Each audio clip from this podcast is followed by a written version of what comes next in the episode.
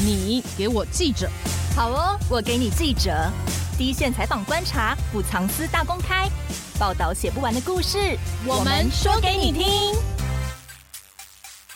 大家好，我是欧编。大家好，我是边边。有没有觉得四月中以后天气就越来越热了？超热的。你三月短袖就开始穿了吗？对，因为有几天是真的蛮热的啊，那个时候我已经穿不住长袖了。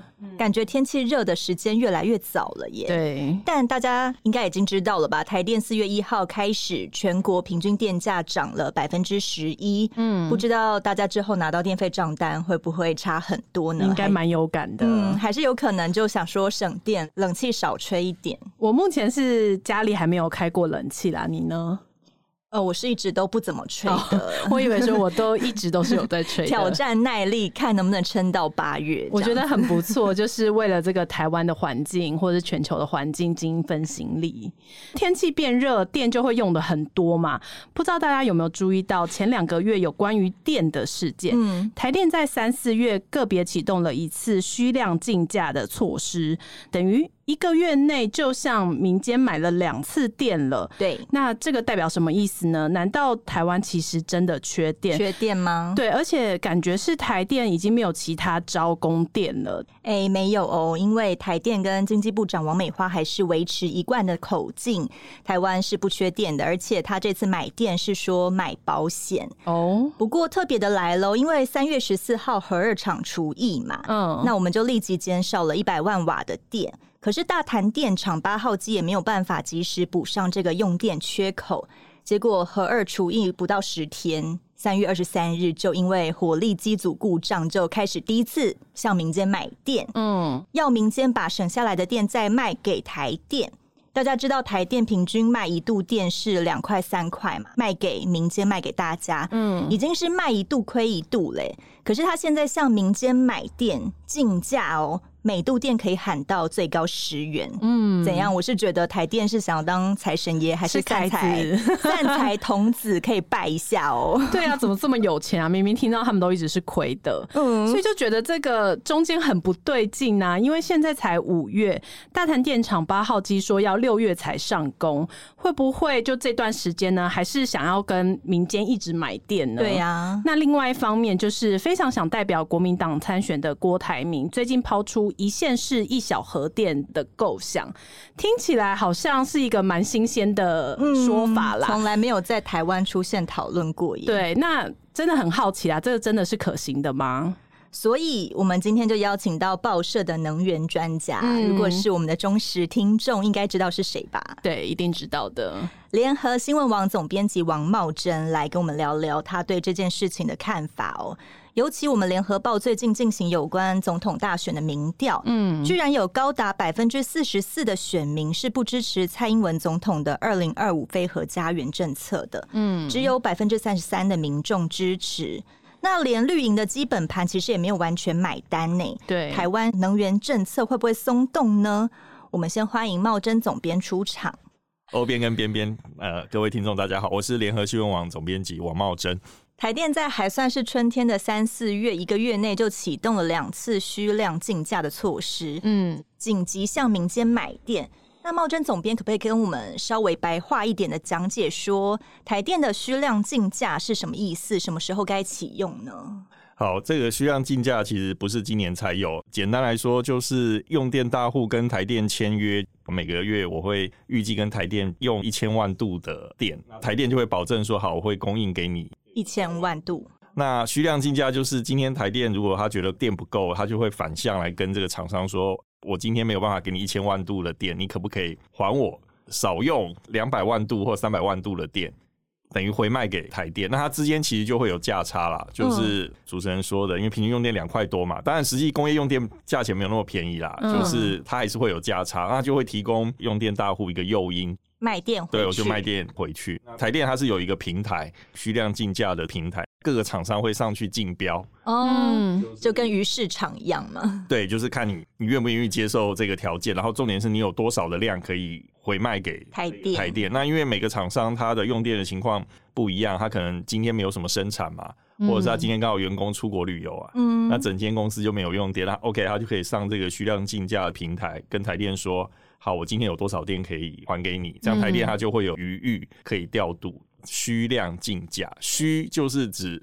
厂商他自己需要多少，嗯嗯，竞价就是我刚才说的，就是它有那个竞标的概念，对，它就是它会有回卖给台电的机制。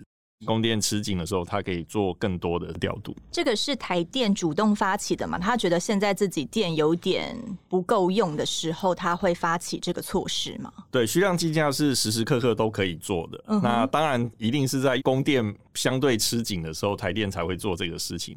今天是供电余裕很多的话，他一定不会用十块钱去去买电。对对对，他一定不会嘛。嗯，那这个过去会很常发生吗？还是今年特别异常，而且是在三四月的时候就发生了？是，我觉得主持人这个问题问的非常好。那实际上是台电从不公布它的虚量竞价哦。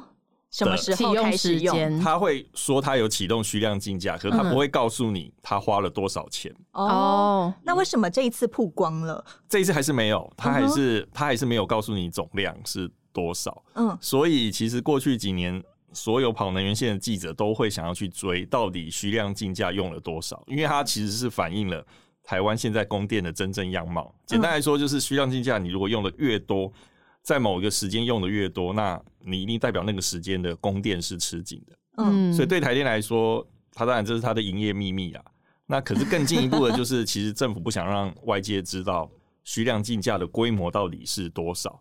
就我所知，过去两年，但我有掌握一部分的线索，我当然没有精确的数字，可是前两年都很多，嗯、就是过去两年都很多，需量竞价的金额费用都很高。也就是说，这几年其实供电吃紧，所以就是要频繁的启动虚量竞价。那刚才主持人问说，三月就启动会不会很特别？因为这些年哦、喔，台湾的那个气候很异常。嗯，以前台湾还有春秋，大家还会有感觉秋天跟春天。现在基本上台湾就只有夏天跟冬天，嗯，两种季节。台湾的电厂多数大型的电厂的岁休就是冬天，嗯，就是从进入秋天也好十十一月开始岁休到隔年的五月，嗯，然后到六月开始变热的时候，这些大型机组就会归队。可是现在因为气候异常的关系，我相信大家很多人都觉得，哎，三月就开始变热，对，甚至四月很多时候就还蛮热，大家就会开冷气。所以前几年，大家如果还记得五一三跟五一七两次大停电，为什么都发生在五月？因为那个大型电厂还来不及归队，还，在税修。嗯，所以后来台电又改了，税修就集中在四月底以前一定要税修完毕。嗯，就是五月以后一定要归队。可是现在天气越来越热啊，三月可能就很热，大家就开冷气，还没修好，很多还没有回来嘛。嗯、然后三月可能太阳能光电还没有很厉害，风电可能也还没有很厉害。嗯可能又加上那个一些，比如说像核二这种厨艺啊，那大型机组下来，它可能电就不够，所以它就要启动虚量竞价。嗯，那事实上虚量竞价可能在任何月份可能都会出现啊，可是当然一定是一定是三四五六七这种比较热的时候，它会启动。可是我想这个问题的本质应该是，我其实我是主张台电应该要把它的虚量竞价的启动的次数、金额很透明的公开，可是事实上现在是没有的。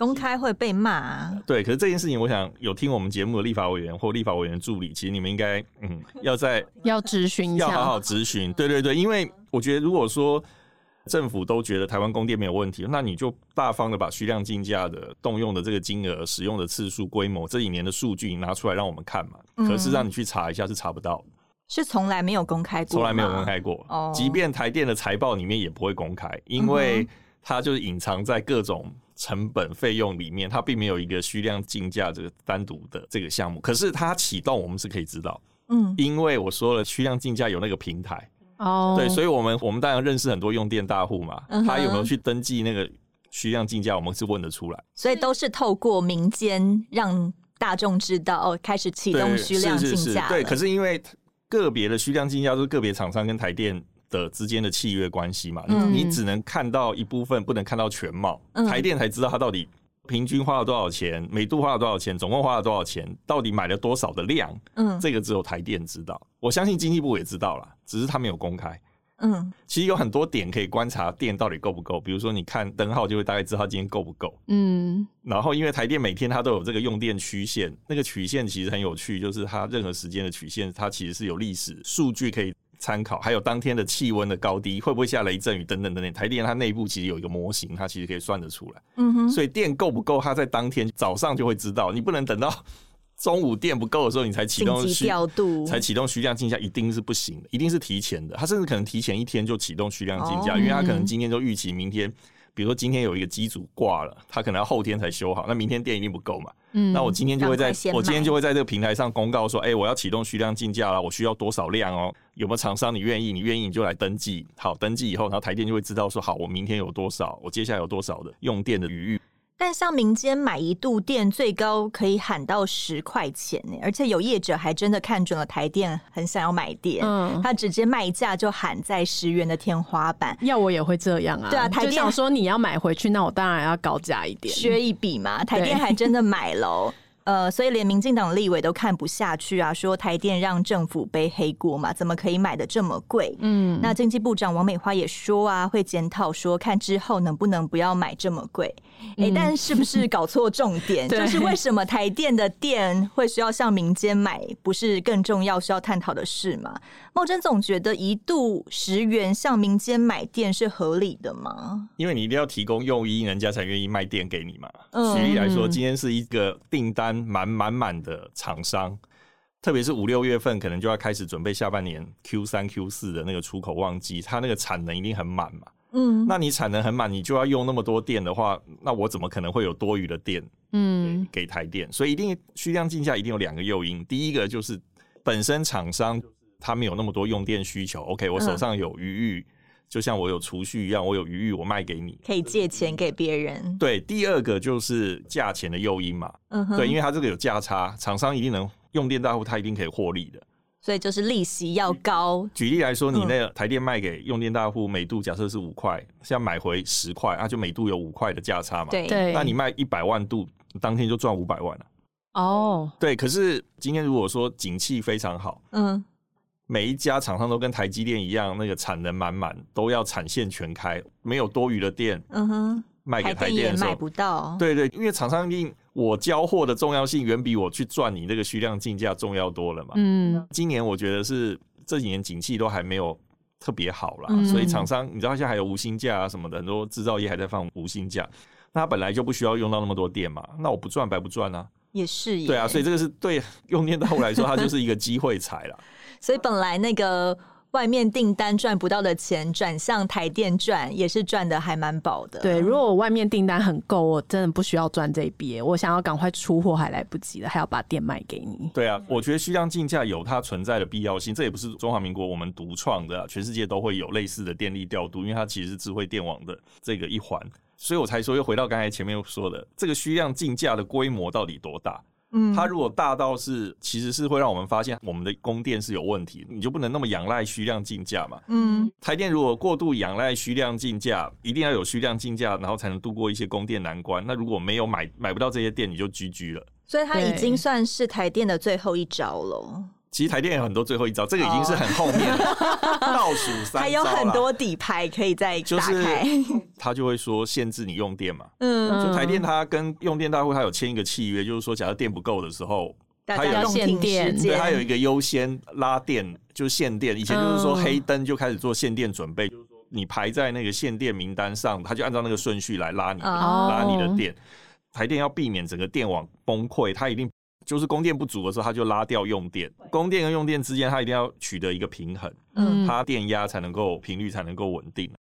停电就是这样嘛，这六七年有三次大停电，大家就会发现有分区停电，大家都共同分担一点。对对对对对。不过这一次呢，台电还是说它是买保险啦。这两次的虚量竞价都还是买保险。那除了这个买保险虚量竞价以外呢？四月其实还有一个买保险的措施，就是调高了及时性调整用电保证型用户收购价，这个词也是很难念哦。意思就是呢，你只要参加这个呃参加这个活动吗的用户。嗯一般都是工厂、科技厂嘛，在供电吃紧的时候，你只要使用自备的发电机，或是调整你的制程，减少用电的话，嗯、政府就会帮你减免电费。也就是他买回的意思啦，因为减免电费，也就是买回嘛。嗯，一度电从十二元调高至十四元，那这是创下了历史新高。虽然王美花说到现在还没有用过啦，可是。现在台电到底是多有危机意识啊？今年的保险好像买的特别多耶。是，好，我用人肉 GPT 帮大家翻译一下刚才那个欧 边跟边边讲的漏漏等。看个台词还念不出来。好，简单来说，就就它就是叫厂商自己发电。哦，对，那这个事情在过去几年很常发生啊。那我相信住竹科科学园区附近的居民就常常会看到，哎、欸，那边黑烟冲天。他们都是火力发电吗？没有，就是柴油发电。哦，每一个大型的企业、科技业或者是船产需要那个用电，他们都会有不断电系统，就他们有自己有发电机。嗯，规模还不小，就是要避免天灾或什么时候不要跳电或者是压降，它的那个 UPS 不断电系统就是随时可以介入备援。那现在台电就是鼓励在用电吃紧的时候，各位厂商就是哎、欸，请你们把你的不要用我家的电，请你们把你的紧急发电机启动，自己的电自己发。那这样子的话，我台电就会降低它的支出。你不要小看哦，因为这么多厂商，每一家的发电机都发起来的话，还蛮可观的。这个空屋也很可观。是是是，欧边就是问到重点了。这柴油发电就会有黑烟嘛，嗯，它会 PM 二点五嘛，所以其实你看。台积电在去年法说，他就有讲，他就说他可能会考虑，他们其实现在有天然气的紧急发电机，就不是烧柴油的。嗯。可是因为柴油的储存相对容易啊，天然气就比较麻烦，你就是要有一个合格的储存的那个措施，就是他们现在已经要把这个。紧急的备援的发电机，看能不能改成天然气，那它的污染就会比柴油少很多。可是很多很多企业它也是用柴油啦，所以你如果看到科学园区的园区冒起黑烟，这个不是狼烟，也不是失火，通常就是 缺电喽，知道吗？以前是因为柴油发电机要定时的启动，否则那个柴油它停留在管路里面，它会有阻塞的那个问题，所以要定时。可是后来被人家发现，就是在缺电的时候，科学园区的黑烟都会冒起，嗯，他们都会自己发电，啊，因为对起来了，对，因为紧急发电机的那个声音很大，哦，所以发电的时候大家都会听到那个轰轰轰隆隆的声音，就会知道哦，今天可能又缺电。而且因为每一家厂商都一起联合起来发电，嗯，那这个也不是我随便讲的，因为那时候真的经营部有跟台电有打电话去拜托这些用电大户，嗯，在供电吃紧的时候协助发电，嗯，对对对，这是有另类的长电于民的这个 这个这个概念，这个这个概念。可是这个真的在过去几年已经发生很多次了。我想在科学园区的工程师都很理解我我说的是什么，他们应该见怪不怪了。不是啊，都已经演变到这个地步了，台电跟王美花还是可以说不缺电。其实现在的供电情况跟十年前比哦比较复杂，嗯，就是因为现在再生能源的占比越来越高了。嗯，那现在电力调度跟过去比，它变得很复杂，因为以前我们就是核能、燃煤、天然气、哦、燃油。就这几种，就很好调度。可是现在举例来说，太阳能光电在中午的时候发电最大，嗯，可是夕阳夕阳无限好的时候，电力立马下降。对，那你晚上现在其实就是晚上六点多，我想大家都是这样啊。你下班回家第一件事，天气热就是开冷气，嗯。所以以前台湾的用电尖峰只有一个，就是下午一两点最热的。对，可是现在台湾的供电尖峰变成两个，就是晚上六到七点又有一个。嗯，可是那个时候刚好没有太阳能，嗯，所以那个供电的吃紧非常的那个严重，所以调度很困难。台电说他买保险，我理解台电的说法，买保险的意思就是说，当天可能有很多变数，就是一片乌云飘过来，真的太阳光电。前几年大家有没有记得，国内外都发生一样的情况啊？日全食的时候，立刻太阳能发电就少很多，嗯，即便只有短暂的几分钟太阳黑了，发电就会掉下来。哦，oh. 那这个就是台电说他为什么要买保险？你知道，对台电来说，他当然手上越多电越好。嗯，他你知道他晚上睡得好，所以他就希望有真的说实在，我相信台电的主管他也真的不希望用十块钱买了，因为这会增加他的财务负担嘛。可是问问题是停电杀伤力更大，嗯，对，就是企业损失很惨重嘛，政治上的后坐力很难说嘛。所以我我宁可贵一点。对，简单来说，对台电来说，他就是砸小钱，避免后面变康啊。嗯哼。缺不缺电这个事情，我当然是认为缺电了。嗯，可这个缺电不是三百六十五天都缺电。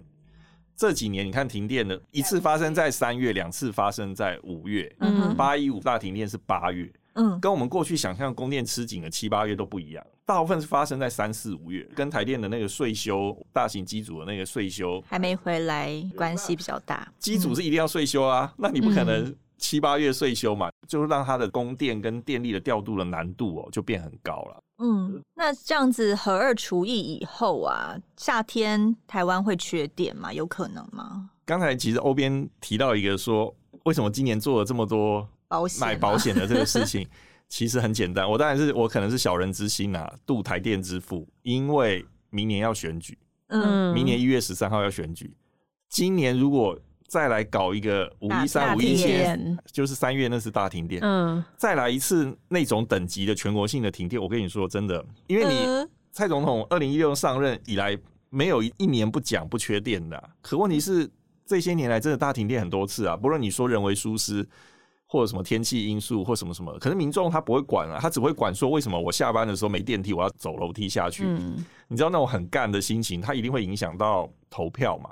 所以我才说他为什么今年买了这么多保险？可是这个电是可以存的吗？电就是电是不能存的。对呀、啊，对我所谓买保险就是说它它可以，比如说虚量竞价，就是确保用电大户少用一些电嘛。嗯，那这它就会增加调度嘛。对，那另外当然可能就是。很多的机组岁修，他可能就是他就要想办法把它调移开那个供电吃紧的时候啊，嗯，比如说很多时候发生的情况就是这样，原本这个大型机组预计四月三十号要归队，可是你知道维修不是这样嘛？可能有人吃掉了乖乖，然后可能就多修了一个礼拜还没修好，嗯，那完蛋了。然后五月然后五月第一个礼拜又假设又特别热，或者是秋天有秋老虎，你知道一热你就很难。我跟你说热起来，我觉得冷哈可以多穿一点衣服。嗯，热哈，你把衣服脱掉还是热，你就一定得开冷气，而且大家都会变很浮躁，就会都很浮躁，所以那个用电哈很吃这个天气啦。嗯，就天气热就一定一定就是很多啊，而且就是一旦你开冷冷气了以后，那个城市的热岛效应更明显。嗯，就是即便你不开，刚才欧边说外面要欧边跟边边说要为了世界 永续经营，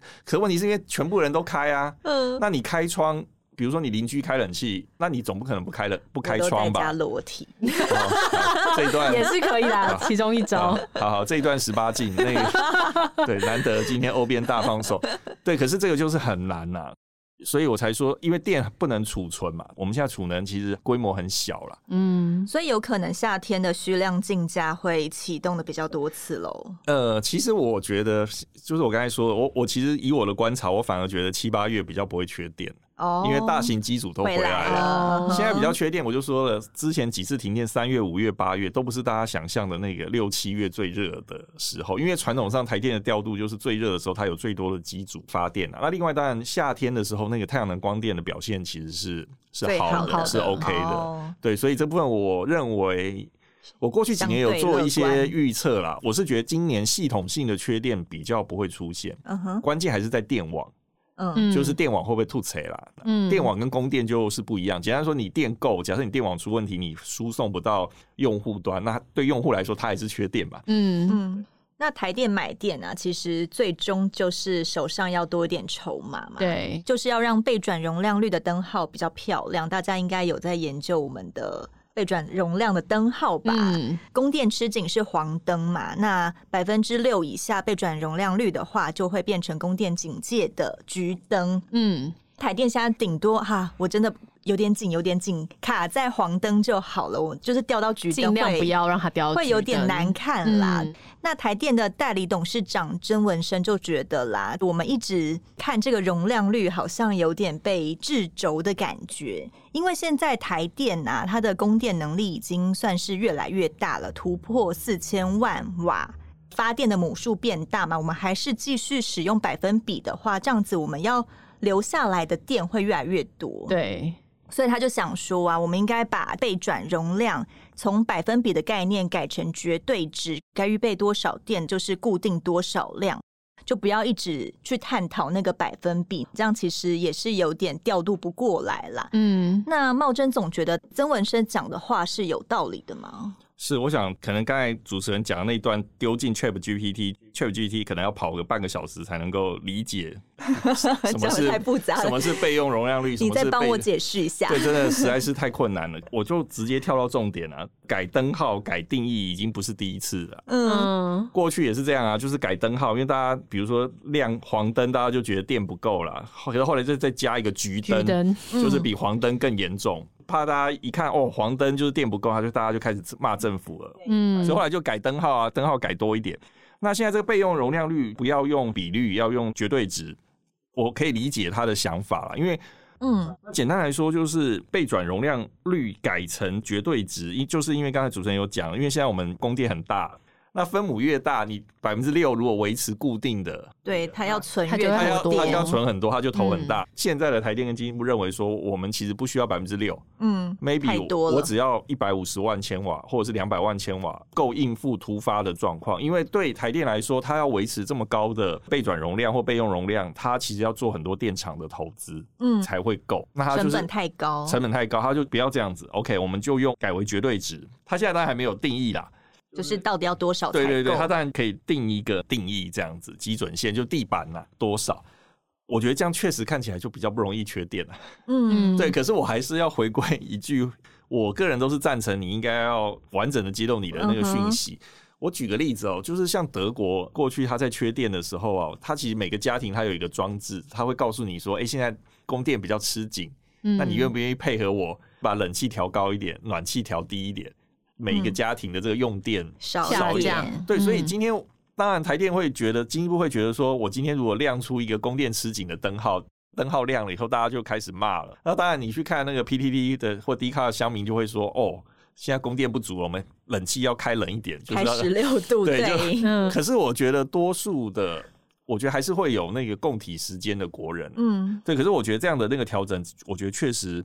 我个人认为哦政治的因素还占蛮多的不全然是不全然是为了这个供电的这个 就是调度好用对对对对对。那因为备用跟备转到底要维持多少的标准是台电累积很很久的经验他才定出嗯。比如说好备转百分之六备用百分之十五这个其实是累积很久的经验他知道说这样子会供电稳定他才要这样做嘛。在民进党时代就是这样子啊现在你要做调整的时候，你就要告诉国人说：“但你为什么你过去定这个标准，现在是定这个标准，是因为你储能变强了吗？还是你怎么样？你你的供电的韧性增加了，还是怎么样？必须要有一个说服说服你要说一个说服大家的逻辑。那最终还是不能够因为这样的那个调整，最后造成供电不稳嘛？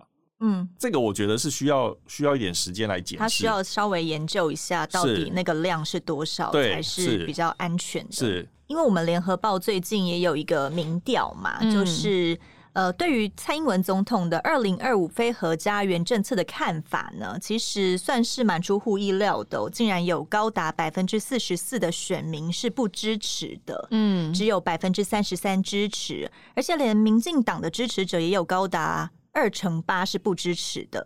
看起来蔡政府的非核不缺电，或是说非核用绿电，人民是越来越不相挺了。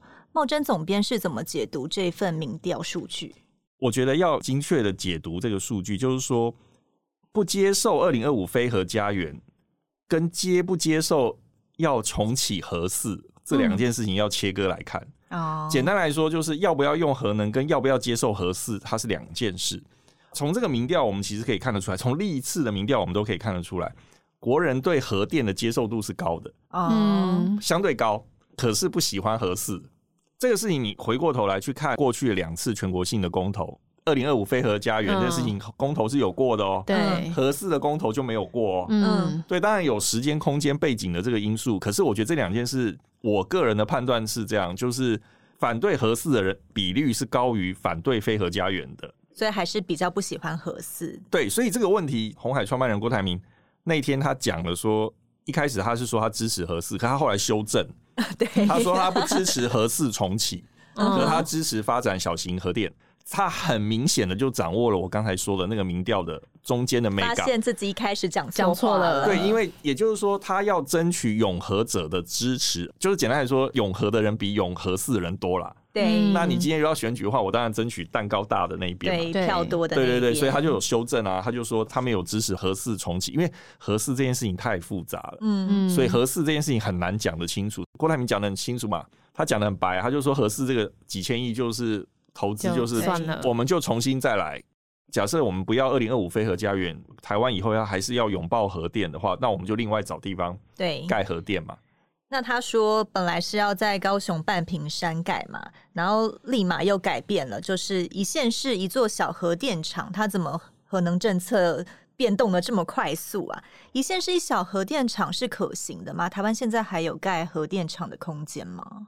因为是这样，那个大家都知道，二零一一年福岛核灾，就日本东日本大地震造成福岛核灾以后，全球的反核的浪潮大概就是在二零一一后达到一个顶点。嗯，那台湾是在二零一四那个时候核四的封存的这个事情时候达到达到顶点。嗯，那转眼十年过去，这两年就是全球的对核能的看法已经有所转变。转变的原因有很多种。第一个，因为近零碳排的这个需求，因为核能的碳排是少的，嗯、有一派就认为说，在二零五零年近零，核能会是一个不错的过渡选项，所以欧盟才说有条件的承认核能在现阶段它也算是绿能的一种，碳排很少嘛。嗯、那另外一个因素，我觉得当然是因为俄乌战争了，造成全球的这个能源很紧张，对，所以就大家都发现，因为核能一定程度它算是自主的能源，核的燃料棒来了以后，它可以发电发很久。对，就不需要靠外面。对，不像那天然气七天燃煤三个月。嗯，核能发电厂燃料棒进来，哦，可以用很多年。嗯，所以你看，最近芬兰最大的一个核电厂启用了。嗯，对，那其他日本也说好，那我们继续用核电。南韩的文在寅上来以后，他也说我们在考虑重新发展核能。嗯，台湾的就是小型核电站的这个事情哦，其实大家知道比尔盖茨就是微软的创办人，嗯，他其实就一直在推这个小型的核电核电厂，因为核电厂最大的困难就是在于冷却，嗯，就是因为你你你的燃料棒插进去，它开始做分裂的时候，它会有很多的热能，热能，它当然热能可以发电，可是你必须要有不断的冷却那个炉芯。才能够维持这个核电厂的安全，所以核电厂最核心的关键就是你怎么样维持那个冷却。嗯，过去的核电厂的设计都是需要外电、外部电源，要用外面的电再让它冷却。对对对，简单的就是说，假设你今天核电厂你没有办法自己发电的时候，你反应炉的那个还是要还是需要冷却，所以它需要外电，就是外部的电源来维持核电厂的冷却。可是呢，新型的这个小型发电厂，因为它规模比较小。对，所以它可以不用冷却水哦。那它要怎么冷却？就就是它的设计嘛，这是科学家那个这个工程师那个工程师宅宅们工程宅要负责解决，不行哦，解决问题。宅宅，对对，因为这个这个其实已经研发很久了，所以你看台湾的核电厂为什么都盖在海边？嗯，它就需要冷却水嘛，它透过海水抽海水进来，然后冷却再排入海里嘛。哦，那你如果去法国，法国核电厂是盖在河边，嗯，就是你一定要靠水边，对。可是，一旦小型的新型新一代反应炉，它研发技术，其实现在技术都成熟，它就是不用像过去一样一定要在水边嘛。我举例啊，不是说我赞成要把核电厂盖在南投，嗯，南投没有靠海嘛。嗯，那你看过去的核电厂，它就没有办法，它要盖在海边，等于说选址就会更方便，选址就会更方便了。嗯，当然它的那个安全性还是很重要，它当然不能盖在断层上啊什么，所以盖在半屏山那个当然一定是不行的啦，因为它那个地，对，所以首富也郭台铭立马又调整了，对，所以郭台铭他也收回了嘛，因为那个 厂址就是不行嘛，可是他当然选址上就不像。传统的核电厂，它要求限制那么，要求那么多。那另外当然就是分散式的电源是一个趋势，就是说你不是一个大电厂供应全国的电占百分之十，这个电厂不要康出事的时候可能就掉了。那如果今天是比较小型的，各地都有，那一个出问题了。不会影响，可以支援。对对对对，不会。所以这个小型核电厂的概念也也不是首富郭台铭独有，是世界前首富比尔盖茨提出来的。哦，所以他他其实他的基金会有去赞助研发小型的反应炉，他甚至想要跟中国合作，在中国推。但这个东西是已经发展出来了，已经发展出来，就是科学上是都已经验证了。其实日本的厂商也在研究，就是不止美国，日本的厂商也在研究。那盖了吗？有有个有个国家实验性质的都有，可是商转的还没有。哦，对，那这个当然就是未来的一个趋势啊。那当然，比尔盖茨为什么会提？他们为什么会提？这个当然也就是跟我刚才前面讲的全球减碳这个是有关的嘛。小型核电厂的这个技术成熟了，那你当然可以减少燃煤发电嘛，就火力发电可以少很多嘛。哦，另外还有一个小型核电厂的它的好处是它产生的核废料相对少很多。哦，对，因为我们过去的核废料处理是一个麻烦。发展新型的核电厂的主要都是考量两个，第一个当然安全性嘛，就我刚才讲好，不用冷却水，它其实就很相对起来比较安全。另外一个就是它产生的核废料少，人民的接受度可能就会稍微高一点嘛。但总之，虽然它少的话，我们还是需要想办法处理掉这些核废料，那可能选址掩埋等等又是一个问题喽。一定啊，这个核废料的问题一定是很大了。那现有的台湾的。除了核电厂的核废料以外，我们还有其实还有其他放射性的废料。举例来说，你去医院照 X 光，嗯，你做放疗，嗯、这个都是放射性废弃物，其实都是都是放在桃园了。哦，也没有埋在那里，就是暂时放在那里。嗯，因为我们还没有一个最终处置场。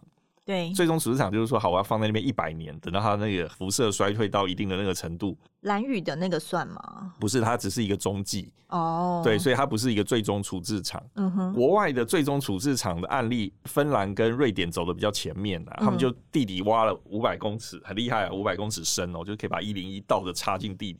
嗯，他们就在地底五百公尺设了最终处置场。那它的用意是说，好，就是一百年。之内，即便掩埋场出了什么问题，核种要逸散到人居的地方，都要花很久很久的时间，因为它中间是花岗岩层层层层的。哦，最终处置场一定要么就埋很深呐，嗯，就现在的技术就是这样。可是我个人是认为，我自己是认为核废料的处理哦，不是太大的问题，因为随着科技的进步，我们终究会有一天。会有办法把核废料把它浓缩到很小，或怎么样怎么样，不占空间。对，或者是好这样，我可能没有宇宙观，以邻为祸，比如说发射到隔壁的星系。嗯，我说举例啊，送到月球去。对对对，那当然大家会说，好，它发射的时候出现爆炸怎么办？当然我所以我说我们很难想象未来的科技，所以现在的核废料它可能。像我们的燃料棒用完以后，它需要很长的一段时间放在那边，它才会慢慢降温，辐射量降了，它才能够做最终处置。那其实需要很长的时间，大概二十年，嗯，非常久。可是我当然是认为说，我们的核废料要要面对啦，对，因为这个牵涉到世代正义。我们这一代发了电的核废料，怎么可以叫后代来承接？当然，我们可能现在还没有办法有一个妥善的处理，可是你至少要编列预算吧，也要好好研发。对，你要好好研发吧，那不能说。等到我们的孙子那一代还说：“哎、欸，你自己要来解决，你们来想办法。”对，那我们最不济研究这样子，最不济我们也是他有一笔钱，他可以去想办法解决嘛。嗯、那当然这个需要持续的累积啊。所以是觉得呃，新型的这种小核电厂在台湾是有发展空间的。我觉得核电的这个事情哦，在台湾它其实是一个政治问题啦，不是技术问题。嗯、你问我觉得是不是？很多人都觉得台湾地震那么多。四面环海，可能会有海啸啊、台风啊，这样不适合发展核电。可是，可是我常常在想，日本跟我们的天然环境一样吧？嗯嗯，地震不会比我们少啊。然后他们跟我们一样，也是百分之九十以上的能源仰赖进口。日本它就是没有放弃核电，即便它经历三一这么惨烈的教训，它还是继续用核电。对对，所以在台湾，我觉得能不能用核电，它不只是技术问题啦。在台湾，核电是一个政治问题，这要政客宅宅们才能够去，政治人物才能够解决这个问题嘛。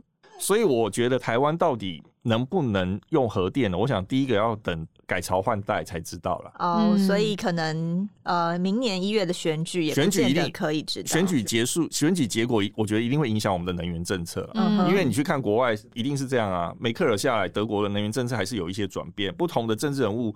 不同的政党，他对能源使用的看法是不一样啊。美国民主党跟共和党就是不一样嘛。嗯、川普就觉得，哦，我 我用火力发电有什么不好啊？嗯，那拜登还是民主党就还是比较支持再生能源嘛。所以拜登一当选，再生能源股票都大涨啊。啊、对，所以他一定会影响能源政策。这个大家看一下，明年我不要说谁会当选，一月十三号选完，我是举例，我没有预测要左右选举的意思。假设民进党一月总统大选输了，再生能源相关类股一定会跌的。哦，对，这个这个是一个合理的，因为就是看哪一个政府扶持，对对对，好，我才会觉得有希望。这样的话，不能让我们有再生能源股的读者，他们 听众他们会说，那这样我一定要投民进党。不是的，我只是说改朝换代一定会。那另外，当然这个二零二五非核家园，总统的能源政策不止非核家园，它有很多配套啊。对，所以二零二五这件事情到时候结束以后，台湾的下一步能源会怎么样？我觉得目前还不能够确定。可是你问我，我主观认为。台湾要用核电的几率很小哦，因为争议太大了。对，因为现在民众多数民众是对二零二五非核家园不满意的。那我们的能源政策还有可以转换的空间吗？那如果又不要核的话，就还是要强力发展再生能源喽。我想台湾的能源政策目前还是由上而下啦，就是上位决定了，嗯、总统决定了什么以后，然后他想要办法推广嘛。对。可是我要说的就是。假设供电持续不稳，嗯，电价持续高涨，碳排跟空污没有办法解决，民众会有反弹，嗯，民众会说，如果你这个三个都没有解决，那我为什么要支持你的再生能源政策呢？嗯，再生能源政策跟使不使用核电，我觉得也没有冲突啊。嗯，民众可能会觉得，我可以有百分之二十的再生能源，那我为什么不能够也有百分之二十的核能发电呢？对。那如果二十的再生能源，二十的核电，那我火力发电是不是就降到百分之六十？嗯，过去一阵子，台湾的火力发电甚至有高达百分之九十。晚上就是假设没有太阳能发电，嗯，那很多人就会觉得说，假设核能安全、核废料这些问题都能够解决，那我可以接受核电啊。嗯，不过我刚才前面有讲，他可能不能接受核四，他可能想要接受一个新的，对，比如说台积电来盖一个核电厂，听众可能就会觉得安全多，好像也是，对，插 插一个电，一个是台电盖，一个是台积电盖，台积电盖多了个机，大家就觉得说，嗯，好像没有贬义台电的意思啊。其实台电其实他们核电人员其实是兢兢业业，我只是说台湾现在既有的印象就是。嗯嗯就是觉得核电厂就是危险嘛，核四就是拼装车嘛，嗯，对啊，那能不能有一个真的让大家很幸福的那个、很信任的一个电厂出来？比如说张忠谋出来出任 核电厂的厂长，大家就觉得 好，我相信。那现在就是一个信任的问题。讲完了，好，讲完了。那这样子，我觉得。有点安心了啦，因为刚才茂增总说夏天是不太会缺电的，大家就不用生冷气了，是这样子吗？好像结论也不是这样吧？这样你们待会就会收到台电的纯正信函。应该就是自己决定啦。如果你想要稍微省电的话，那你就。冷气的温度调高一点嘛，因为现在其实你上网查有很多省电的小配包嘛。对，还是希望那个我们的能源政策可以越来越好啦。毕竟，对，嗯，空污问题也是很严重嘛。对，因为刚刚听到是如果各个科技厂要自己发电的话，嗯，我觉得就变成民众用废发电了耶。因为那些空污问题也是一个很严重需要大家正视的一个问题。嗯，对，所以。总觉得这个能源政策还有很多地方可以讨论的啦，就像茂珍总讲的，就是如果很多资讯再更透明一点，对对，就是我觉得公开透明就有更多可能性可以去讨论，但因为现在就是都。一直很模糊不清啊，大家就只能用炒的才能可能把某一些数据炒出来，我觉得这也不是解决问题的方法，所以还是呼吁立委与立委助理们可以多多的质询，对，再更鞭策我们的政府一点。真的也很希望我们今年就不要有一些太呃严重的停电啦，不是为了选举，而是我觉得这真的是关乎到我们民生啦。今天谢谢茂增总编。谢谢茂真，好，谢谢欧边，谢谢边边，谢谢大家，拜拜，拜拜。更多精彩的报道，请搜寻 VIP 大 U 点 com 联合报数位版，邀请您订阅支持。